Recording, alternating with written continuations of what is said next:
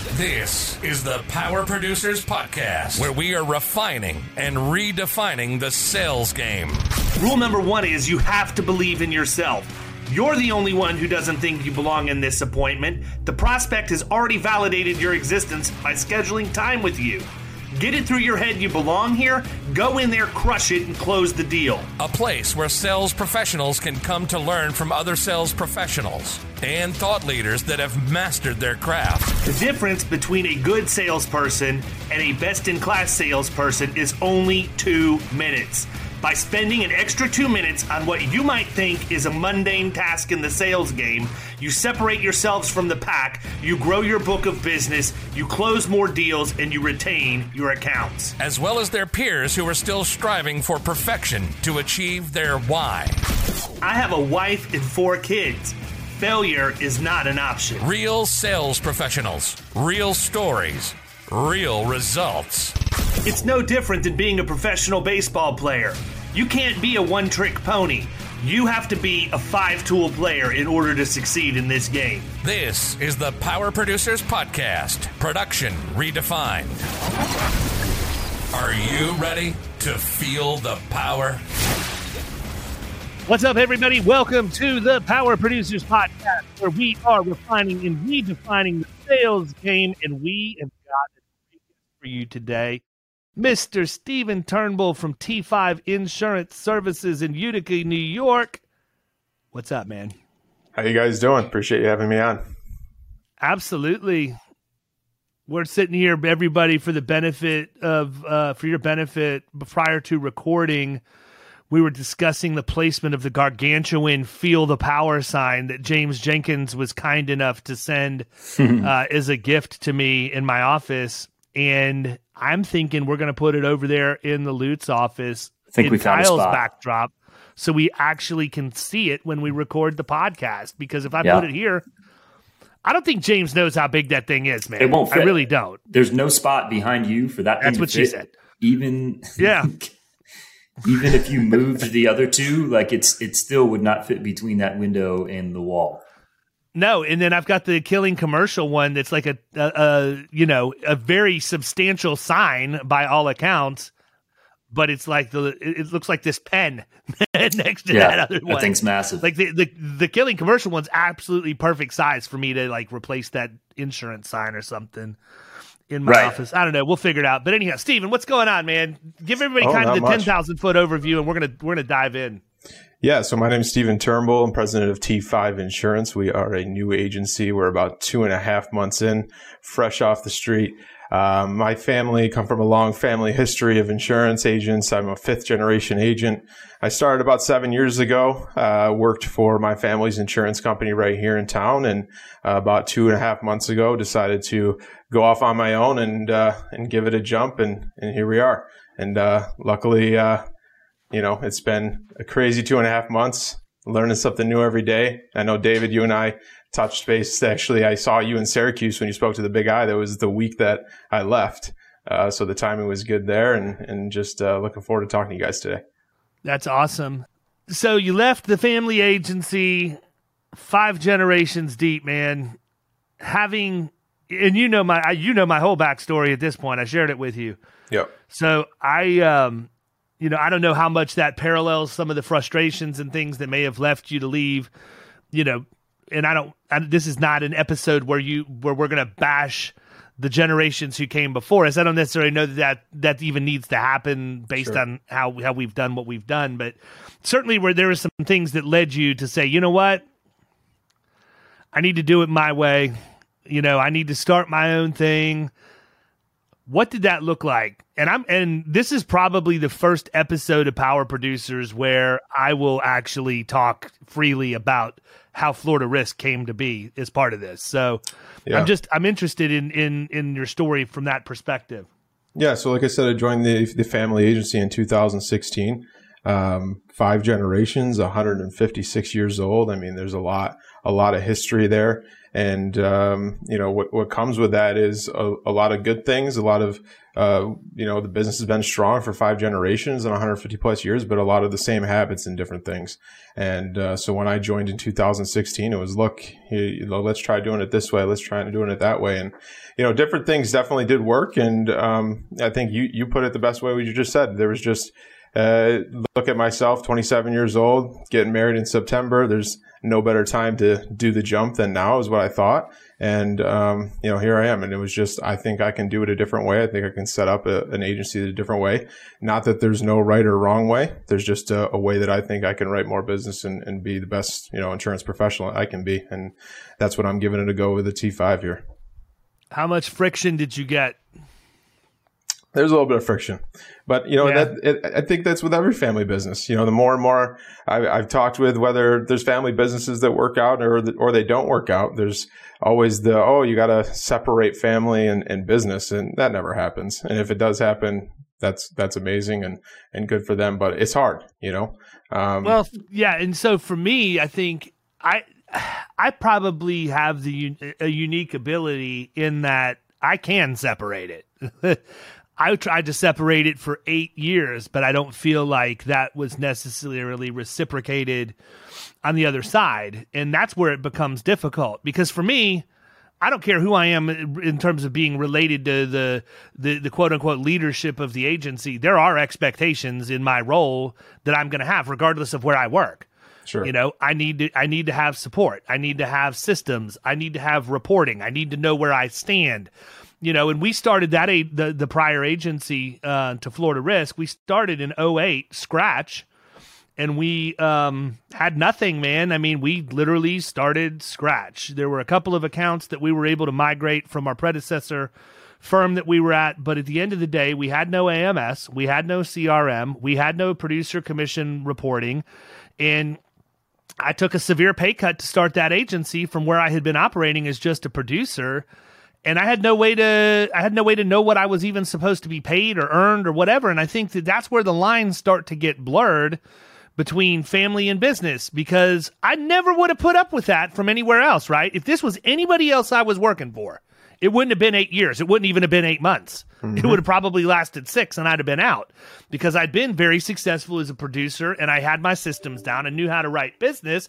but had the opportunity to become an equity partner in a firm with with my father as a partner, and it didn't work. It mm-hmm. it was it was destined for failure from the very beginning. And part of the reason why is we're both extremely stubborn and bullheaded, and we want our own way. But the other reason is, you know, my dad's not a marketing or a sales guy by any stretch. Like his his sales sales shtick is so hokey because that's what he hangs his hat on. It's, hey, I'm not a sales guy. I'm an old risk manager, and here's how I would buy if I were you. Well, guess what? It's painfully obvious you're not a sales guy because rule number one is don't ever assume that that person's going to think the way you do. It's your right. job to educate them, but don't tell them what you would do if you were in their chair. You're automatically putting them on the defensive for them to think, wow, this guy's coming in here thinking he's smarter than I am, right? right. And so we were never going to mesh for that reason and i just dealt with it for as long as i could and finally got to the point where i couldn't anymore you know? I i want to be able to control I, I, think the other part for me too that that's problematic is i've always been the leader. I've always been in charge and it wasn't a big deal when I was just a producer. I know that sounds crazy, but I kind of was running my book like it was a business and I didn't really answer to anybody because I was producing and I was working side by side with my account manager. So I did have that freedom. I did have the ability to be entrepreneurial and I didn't have to ask permission. I just went and did what I needed to do to get business done. And as long as I wrote business, everything was good. I prior to that, I'd had total P&L responsibility from the time I was 21 to the time I was 31. I made the decisions. I wrote the budget. I knew where the money was going.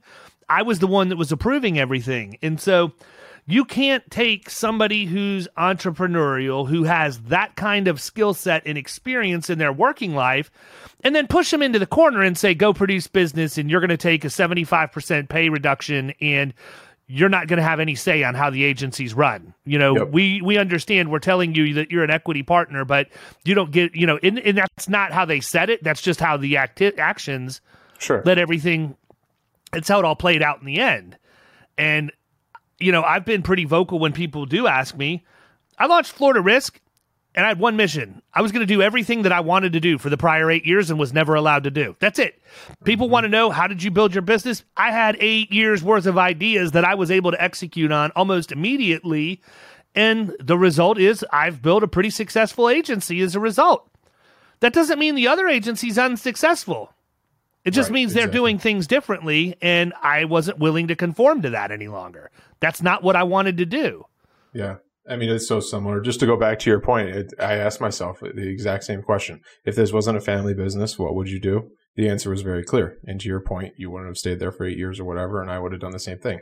And, you know, that, I laugh because everything you just said is exactly what I've been saying. I have all these ideas in here that I want to do. And it's not that, you know, they weren't supportive or whatever, but it's like, okay, go over there and sell. But what about, you know, this software, well, that's an expense versus an investment. You know, now as the president of T5 in my own agency, I'm looking at what best software, what, you know, what best system should I be using to build my foundation as a startup here. And it's never an expense in my mind. It's an investment because I know the ROI on that and I know what that can do for the agency as we bring on more producers and more support staff and have that all set up.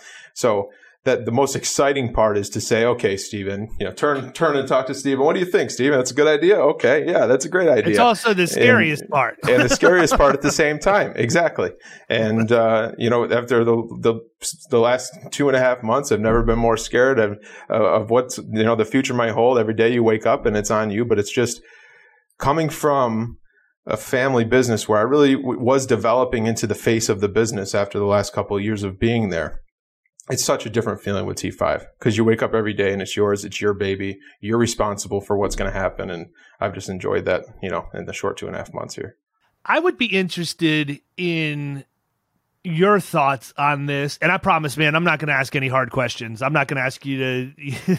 outside of what what I've already made comments about. But I am going to make a statement, and I'm in, interested in your feedback in it because I think that I think I'm pretty accurate when I say this when you have a, a multi general agency like that that's already established, I feel like at some point it it moves from being an entrepreneurial organization and entrepreneurial mindset to this is just the way that we do business and we're always going to do it this way right?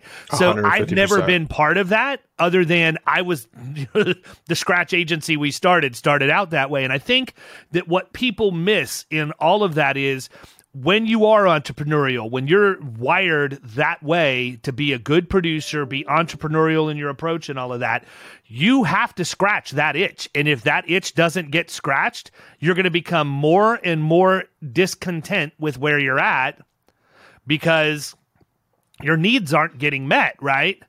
And yep. look, I don't want to I don't want anybody to take this is is a lewd remark. You can certainly do that, but it's no real real different than a marriage right? It's, there's no real difference there. When you're married to your spouse you're there because they're meeting a need in your life and that could be psychological it could be emotional it could be physical but there's companionship there. And you get into that relationship because you want it to be symbiotic and you want those needs in your life to be met. But people get divorced. Why? Because their needs aren't getting met. Exactly. Right? Something happens. You don't talk over dinner anymore. Or, you know, we put ourselves in positions as men in the workplace where we're having inappropriate lunch meetings with members of the opposite sex who pay more attention to us than our wives. And that's where affairs start because these people are meeting a need. It's no different in the business world, in my opinion, because I can tell you, man, when I was at the other agency, I built, most people don't know this. I've never talked about it on the podcast before. But I had a I had a multi-million dollar company that I started as a side hustle in, in e-commerce just because I wasn't getting my needs met, right? So what happens? Well, I'll use the the affair analogy the same if I if I'm not getting attention over here, I'm going to move over here where I'm getting attention, getting my needs met, where I feel comfortable, where I can make decisions, where I'm getting paid. And I built that business up, and it did yep. take away. I, I I've never once said that I wasn't taking away from the other organization, but there's a reason why. And it wasn't a secret because I'm not the kind of person, I know this is going to come a shock to everybody listening to this, but I'm not the kind of person that's going to sit in the corner. I'm not the kind of person who's going to be told, shut up and do it the way we're going to do it. If I know beyond a shadow of a doubt, there's a better way. So, mm-hmm. you know, at the end of the day, my needs weren't being met. My entrepreneurial itch wasn't getting scratched. So I launched Florida Risk Partners. Yeah. I was I mean, honestly leaving. I wasn't even going to be in the insurance industry. Yeah and and that experience is what is what caused those emotions of you to leave the insurance industry. You know that negative experience yeah. that you had.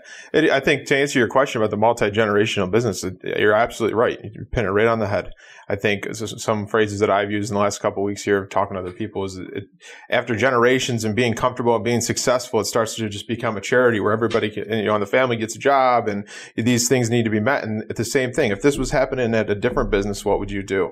And you know, the biggest thing that I'm excited for for T5 is to build that culture that I always wanted. You know, build the culture of allowing your staff to to to do different things. Or you know, I on a a simple note, I always say I can't wait until my first you know support staff salesperson says, "Hey, Johnny's soccer game's at three o'clock. You know, can I go go to Johnny's soccer game at three o'clock? You know, make, allow that culture because the life that I came from, I, it sounds weird to call it my prior life, was office is open eight to five. We're here till four fifty nine and until the bell rings, you know? And so it's so exciting for me to going back to what we said about everything that's been up here in my mind for the last six years of what I want to build and what I want to get back to be able to give those experiences to the future employees and, and partners of T5. Yeah. So I'm going to ask you a question and it's going to sound weird, but I'm going to qualify the question before I ask it. Okay. I would be interested in what you would do differently if you were your dad and you were bringing your son into the agency. And I'm not asking you necessarily to criticize your father. I'm telling you this, or I'm asking you the question because that's the position I'm in right now with my son. Mm-hmm. And I feel like I do, or sons, because we're getting ready to bring number two in, you know, relatively soon, like next week. So I, I, ask you that because I feel like I'm very, very cognizant of everything I would have done, and I would never put him into the same position that I was put into. But I always ask for other people's advice that have been in a similar situation to make sure that I'm not missing anything. Yeah, it's a clear answer, and it's have the plan, draw the plan out. You know, show your sons, show your sons this is what I'm expecting you to do as an employee of my business. Yes, you are my son, but you are an employee of my business. These are the requirements I want you to meet. And this is the plan to get to your point B from wherever your point A is. And at the end of the day, that was another leading factor of, of why I started T5. There wasn't a clear directive path of Stephen being able to do the list of things that he wanted to do when it comes to his professional career. And, um, you know, I, I know where point A was. I know in my mind where point B is. And just to be able to draw the steps out to say, okay, son, when you get to this point, you know, when you become a producer, if you produce, whether it's produce this much or give this much back to the firm at this point in your career, you'll have this. It's just have a plan and set up for, you know, that either that succession or what, what their career will look like. Check. I did that. We're good so I, will tell you, man, it's interesting. I mean, in one of the things Grayson's been on me, like this has been him driving the process. It has not been me because I have actually been against it for a lot of the reasons that people can probably surmise based on what I went through mm-hmm. in my experiences of working in a family business. Um, and so I told him up front, I'm like, nope, can't do it. I need you to go work in a grocery store or retail or something like that for a couple of years because I want you to learn how to be accountable to somebody else. I want you to learn to work a schedule. I want you to learn how to deal with the public at their absolute worst. And retail is certainly going to fit the bill. Plus, I need you to learn how to work on a team and get along with other people and know know what that's like. So he did, and I said, "You got it's at least two years." And occasionally he'd say something, and I nope, two years. So at two years in one day. we had the conversation. I'm like, look, yeah, you can come on board. He goes, well, good, because I know how much, you know, I want the lifestyle. I want this. I said, well, you got to put in the work, mm-hmm. my man. You're not going to get the lifestyle yep. right out of the box. I mean, I realized that in our house, you know, we've been able to take trips to nice places when we want. If we want to go have a, eat out for dinner or whatever, I can remember the days when I didn't know if I had enough money to pay for pizza at night on Friday night for my kids. You right. know, when we first launched. I mean, it's that it's that's that's where we were, mm-hmm. and so they've seen kind of everything, but they forget about they forget about the lean years when sure. you're living in the fat years. And so I told him, I'm like, you're going to start by editing video. Well, I don't want to do that. Well, you took video editing in high school. I have a need for that. that's the job. And if you want to learn how to be a producer, you need to start by editing video. And he goes, Well, I don't understand. I said, First lesson's in humility. You ask me for a job, I'm telling you what the job is. Here's what I need you to do. I will personally train you and what my expectations are. And we did. And I got to tell you, man, as a father, that's a difficult position to be in because yep. for me, it's really, really hard to have the patience. My mind's a million miles an hour 100% of the time. So for me to slow down and explain a concept to somebody is already a stretch. For me to slow down and explain it and make sure that it's comprehended have them repeat it to me and then go back and retrain if they're not that's almost unheard of. But i've done a really really really good job of consciously making myself do that with grayson. I'm going to pat myself on the back for that one. That's and, and so i, I showed him I, I showed him what i wanted him to do and you know, we're three months in and he's like, when, when do I get to learn about the insurance stuff? That's where the money is at. When do I get to do this? When do I get to do that? And I said, you're in this role for a year. Okay. You're in this role for a year at a bare minimum, but you need, I just don't even ask. I said, you have to do it. That's, that's the job that I brought you in for. And I have specific reasoning for you being in there. And he's like, all right. I said, don't bring it up again. Said, because I'm not, I'm not, it will not be well received. This is the expectation and he's a good kid, man. So there's not a whole bunch of arguments back and forth, but he's also of all four of my children, he's the one that is pro I mean, he's literally my clone, to be honest with you.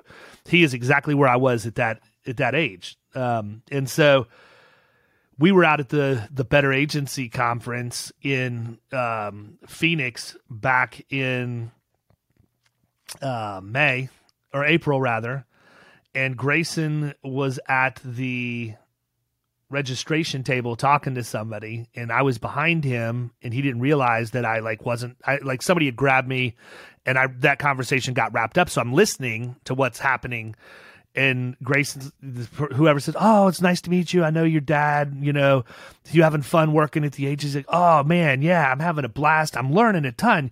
He goes, "You know, you would never believe, but I'm editing these podcasts with all these smart insurance people and smart salespeople, and I have to listen to them, and I'm learning so much mm. through the process of he goes, when I'm done doing this, I'm going to go out and feel like I kind of know what I'm doing as a result. And I'm like, and that's what your dad learned from watching Karate Kid because I just missed Mr. Miyagi your rear end. Yeah. Right.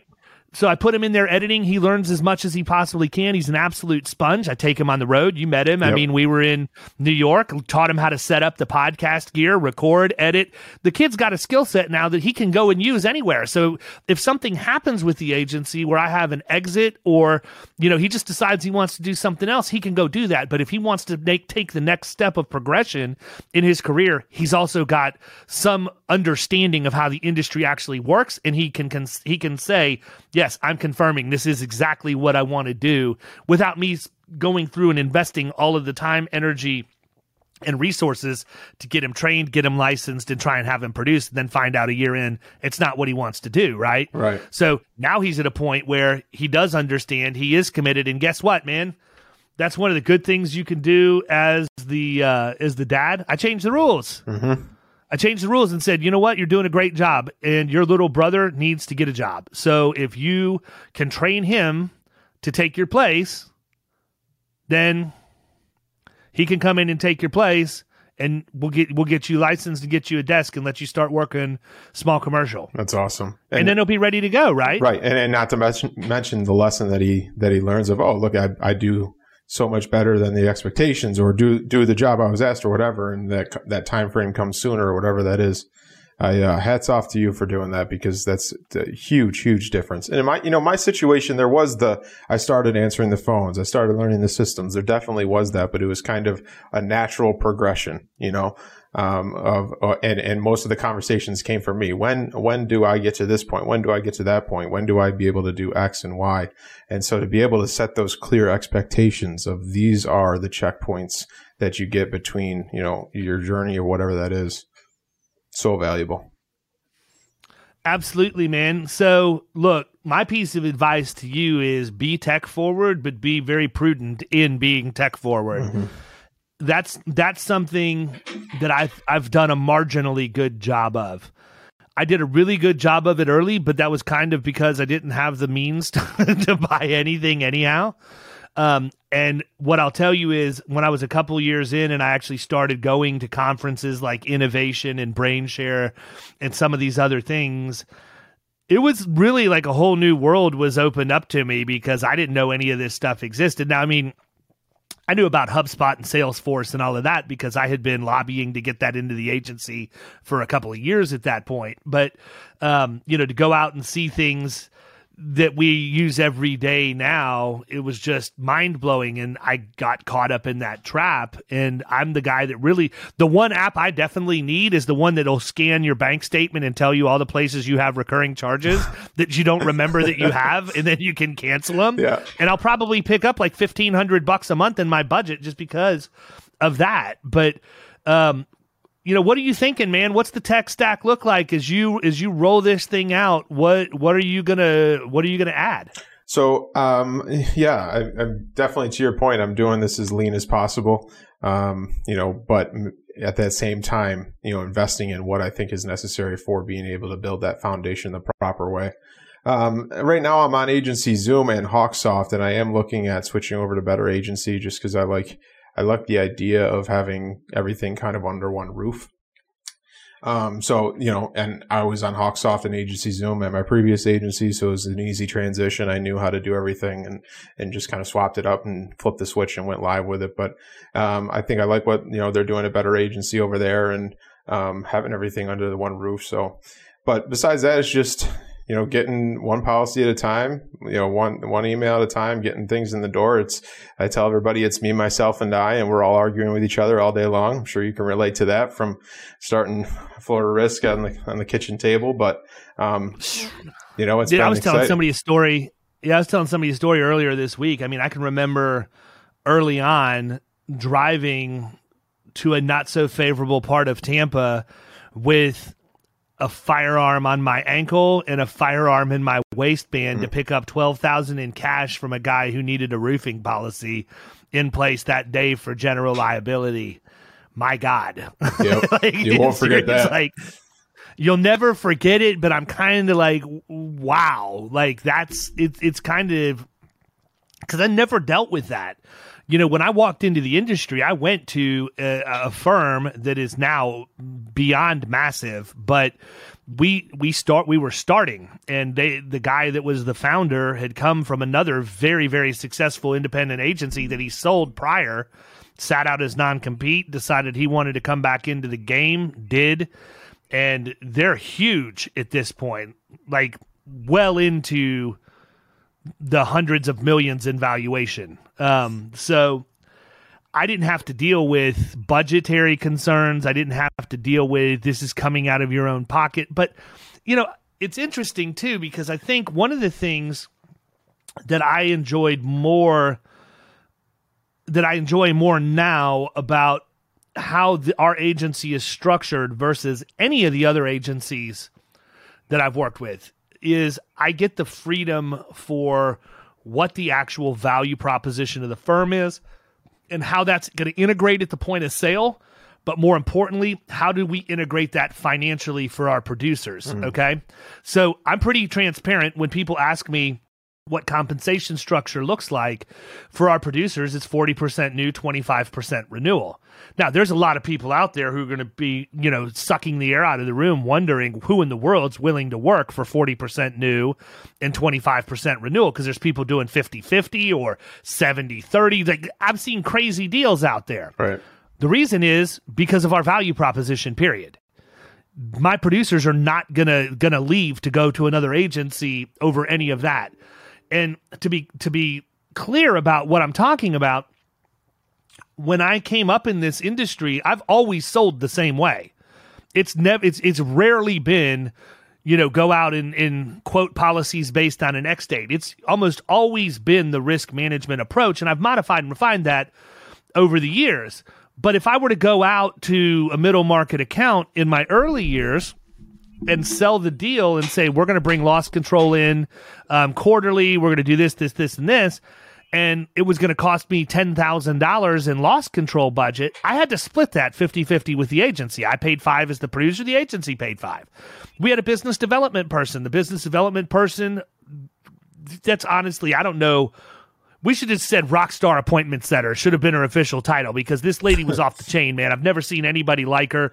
She had a database that was 20 some years deep. She knew everything about every decision maker, every gatekeeper, kids' names, sports play that they play, pet names, where they went to church, everything, right? Mm-hmm. But if if Marlene booked an appointment for me, she also had her insurance license. So when I'd close the deal, she got 10% of the revenue. I paid her 5%. The agency paid her 5%. Well, I didn't want that to be the way that I ran my agency. So when somebody comes and works at Florida Risk, like for Kyle, for example, if he goes out and sells a middle, middle market deal and we need to have an environmental specialist go out there and do something or an ergonomics person or whatever else, I just eat it. Right. I don't bill that back to him. Right.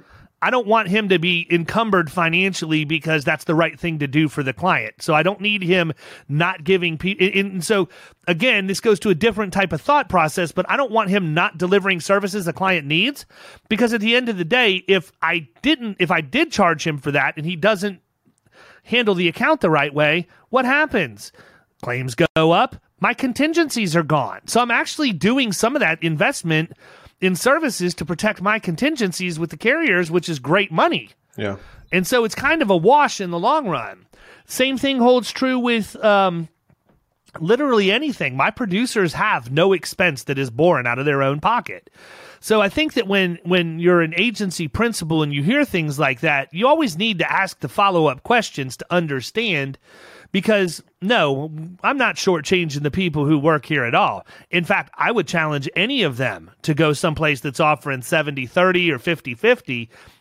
Good luck. You're not going to get nearly the resources that we have. Yep. The reason you're able to close business at almost 100% rate is because of everything that we've invested in and built. And you're taking advantage of that. You just don't see that, you know, on the front end. So Absolutely. It's an interesting thought process, right? Oh yeah, I think and, and to your point, like the little stuff builds up and just going back on the basic level of the even like a flexible, you know, schedule. Like that having your uh, CSR or whatever go to Johnny's soccer game. Like that little stuff is going to build up to where they're never gonna looking to go other places or uh, on the other side gonna continue to appreciate it. You know I, I'll, I'll never remember not going back to dig at my my father or anything but i always saw like why it was always a, a, member of the family that was the salesperson you know and we were a small shop about six seven people and just salespeople were, were, were the members of the family.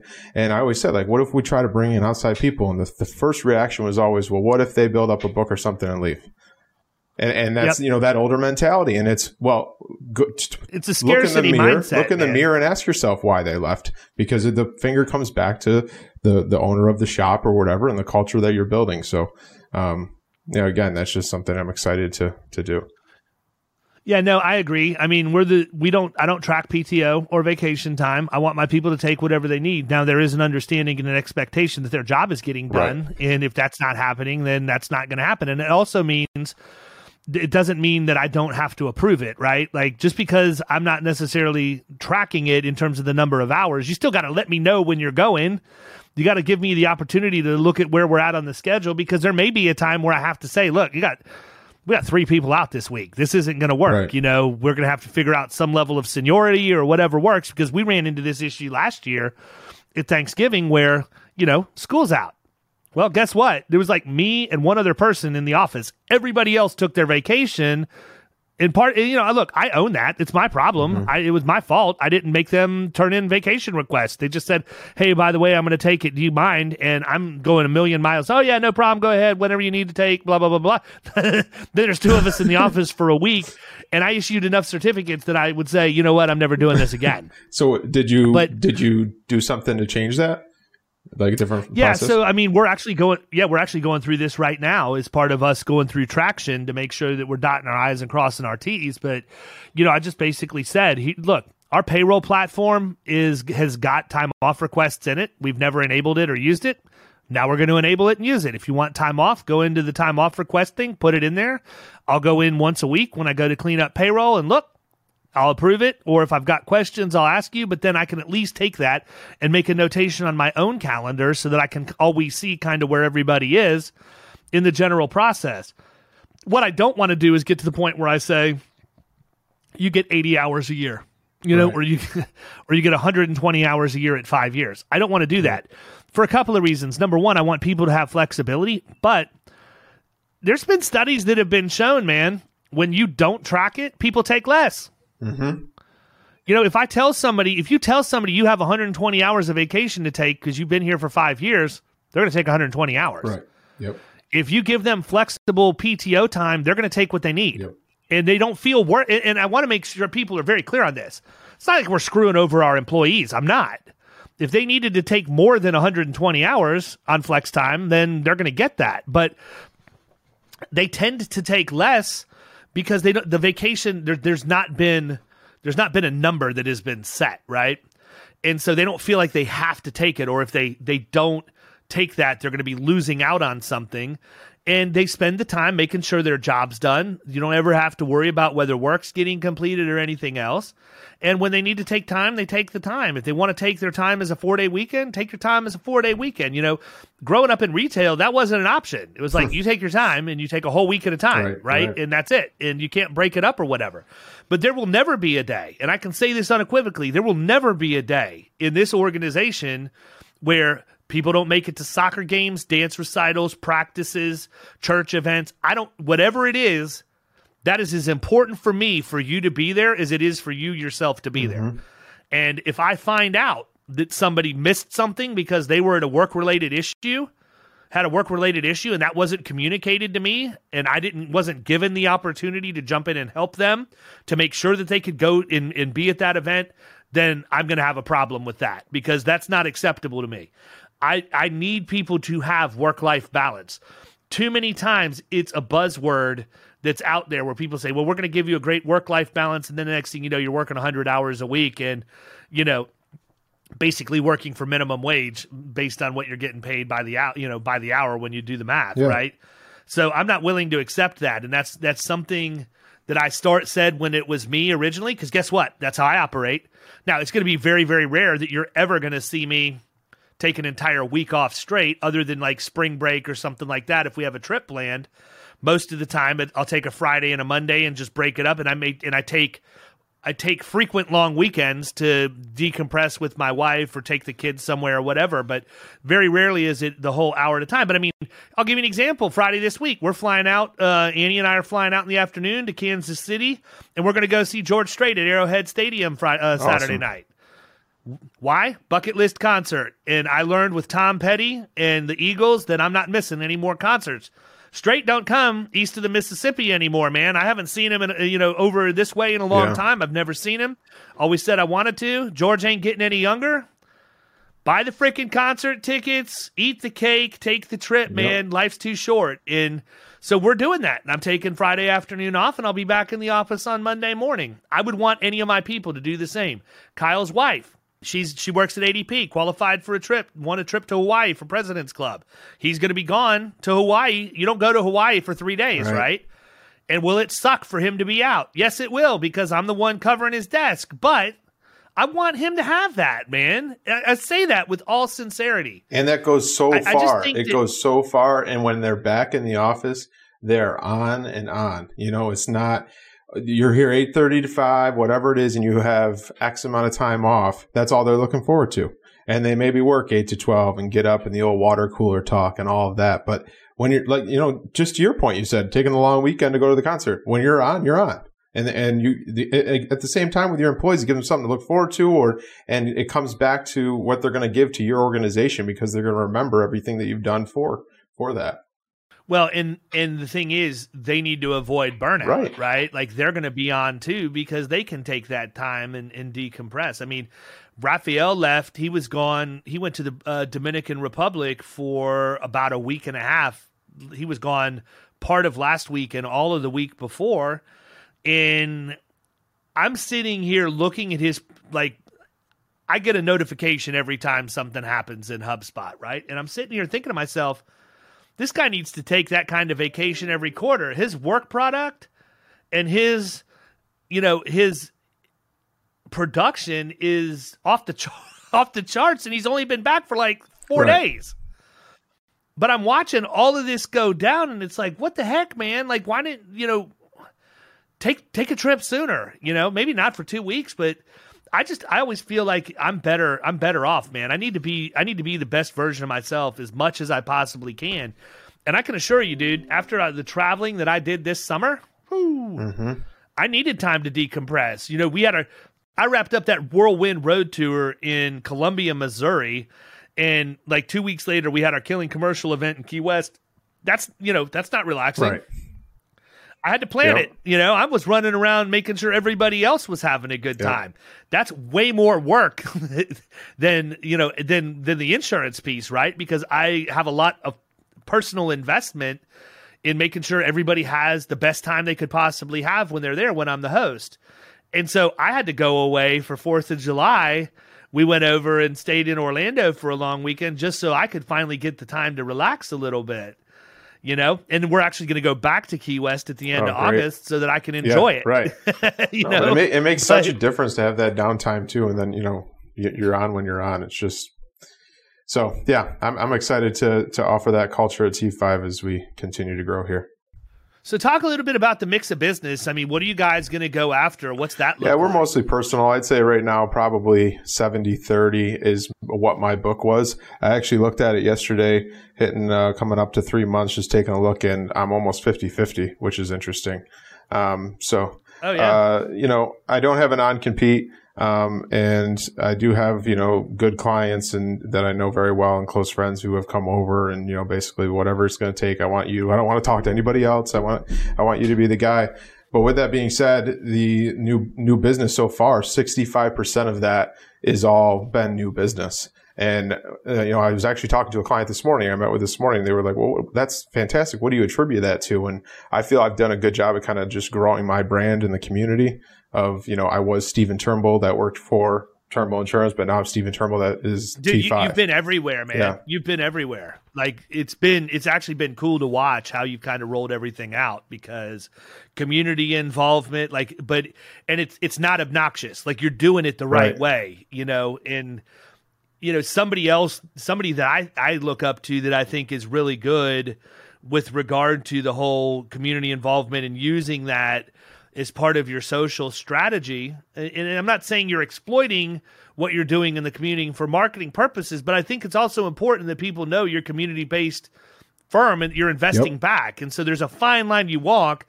And the guy that I think does the best job of walking that line, hands down, is mm. Paradiso. Chris Paradiso is by far you know, the king of community based marketing. Go to his Instagram, go to his Twitter, go to his Yep. Facebook.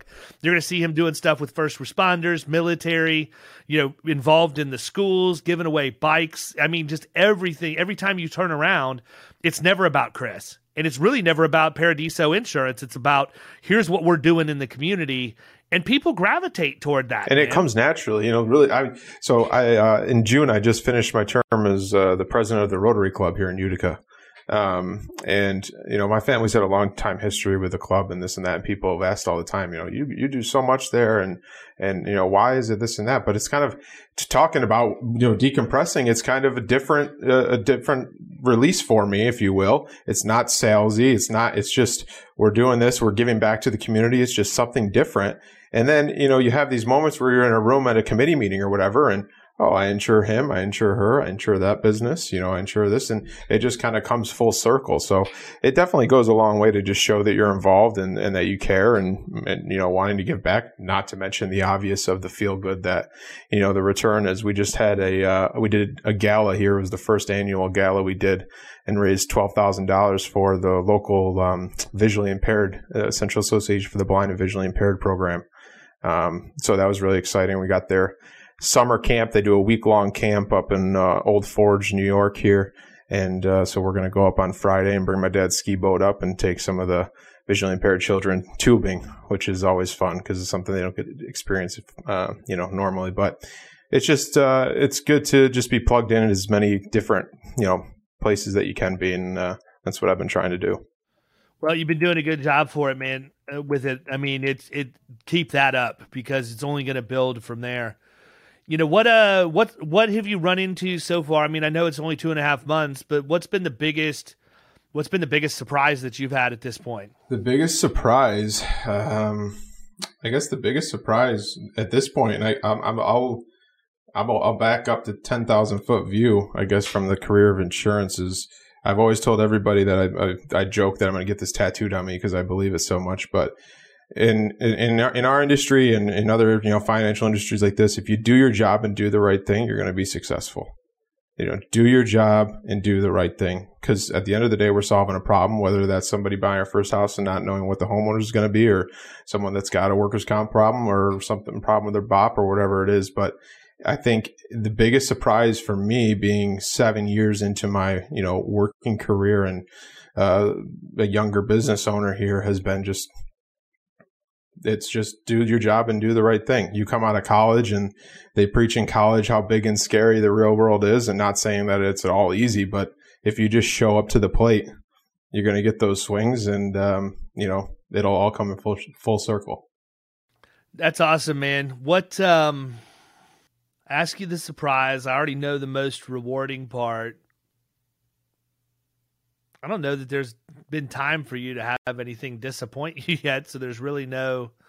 No, I think the biggest, I think maybe the biggest challenge has been figuring out how to wear all the hats. You know, at this point, it's tough. It's, man. uh, you know, well, and I'm it's tough too and, because for you, if you're doing personal lines, like that's that's why personal lines just doesn't register with me because I can't like I it's so foreign and the way that you run an agency like that is so just absolutely different than what you do when you have like we virtually have none. We have we're probably 98% commercial and it's not going to change any especially with how volatile and, and messed up the marketplace in florida is right now. So right.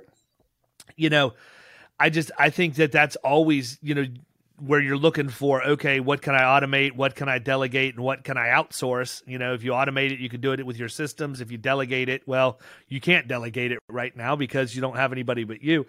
And the outsource stuff is okay this is my wish list. If i'm in your chair this is what i will outsource when i'm ready to bring on a virtual assistant or whatever. So if right. there's anything you know if i'm giving you any advice at all as an agency owner you know, I would tell you right now, start documenting every process that you have so that you've got it ready to go when people come in. I did a really crappy yep. job of that.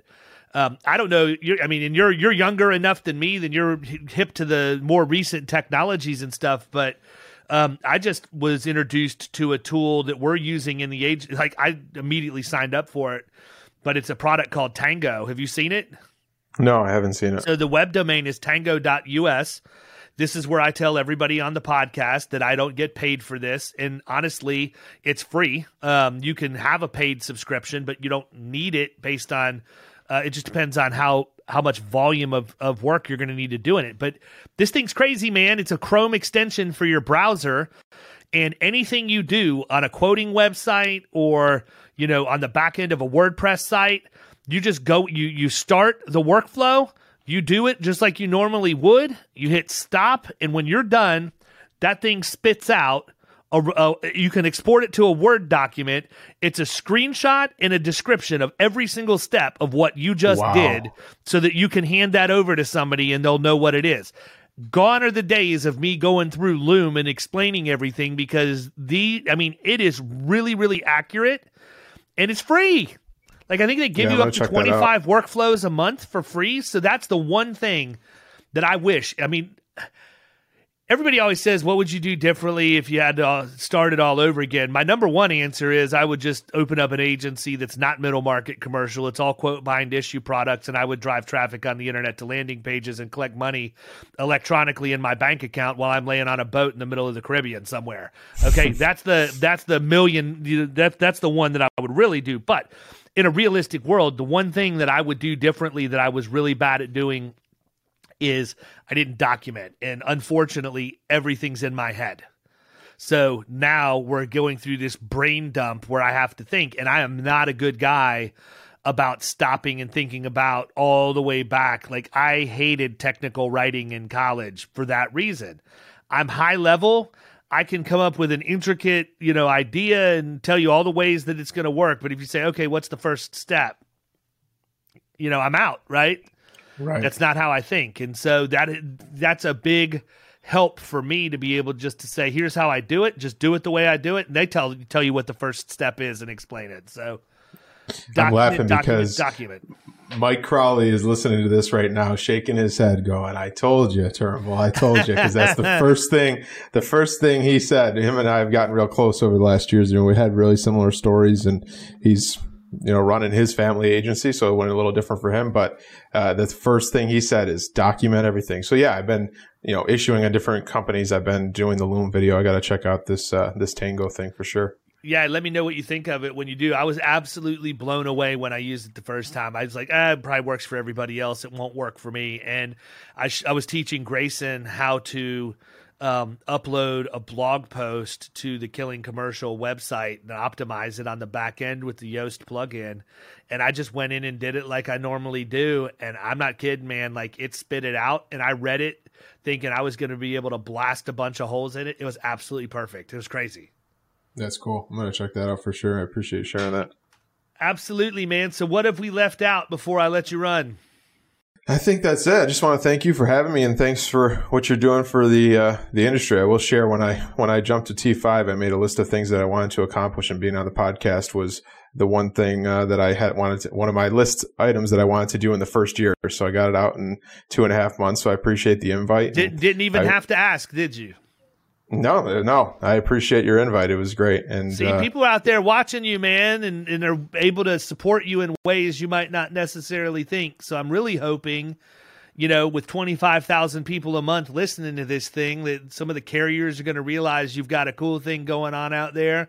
Some of the vendors that, that think that you need their product might be a little more graceful in how they approach you. And the ones that are aligned with our value proposition and our mission extend to you some of the same pricing courtesies that they do to do to to my ecosystem. So, you know, um, the podcast thing's interesting, man. It, you never know who's listening, and you never know what opportunity is going to come from it. So, I'm just I'm thankful you took the the, the leap of faith and came on because this could have gotten real bloody real quick. and, and yep. I, you know, it, I wasn't going to let that happen for self preservation amongst other things. But um, you know, I, I think the future's bright for you, Stephen, and I hope you just stick with it, man. Because I I will be real when I tell you it's not always going to be smooth sailing, and that's what's going to determine how successful you ultimately are. Is you've got to push through those times, and those times suck but you got guys like Crowley. You have people like me that are willing to help you and lift you through those those times where you're struggling. And I hope you realize that you have a lifeline and multiple lifelines you can reach out because that support structure that you have right now is something that I didn't have, and it made it exponentially more difficult for me to get from where I started to where we're at today. Thankfully, I stumbled into it's kind of funny. Laura Sherman's a partner at Baldwin, Krystyn, and Sherman, uh, which is also Baldwin Risk Partners and uh, which I had no clue they were Baldwin Risk Partners when I created Florida Risk Partners. So it's kind of weird, but that's the very first agency that gave me an opportunity to be a producer. And when she saw that I launched my own agency, she actually added me to IAOA. I would have never known the Facebook group existed or that any insurance agency Facebook groups existed. And she got me in, and that's where I began to realize that there is a way that you can do this thing but not be left out on an island by yourself. Mm. So take advantage of those resources. Just understand that not all advice is good advice and you've got to filter through and get what makes the most sense to you and execute on that and don't try and do everything at once. So yeah, I appreciate absolutely. you taking time out of your day, man. I'm going to let you bounce. You know, Kyle just sent me a message. We figured out what was going on with his uh, his computer and everything. So hopefully he's able to go on the next one with me. But uh, I appreciate you coming on, man. I wish you nothing but the best, and I hope you know that anything you need, you can reach out, and I'll do my best to help you. Appreciate it. Thanks again for the opportunity, David. Absolutely. You've been listening to the Power Producers Podcast. You can follow Killing Commercial Insurance on Facebook and YouTube. And if you want to take your game to the next level, next level, check out our book, The Extra 2 Minutes, and our website, killingcommercial.com.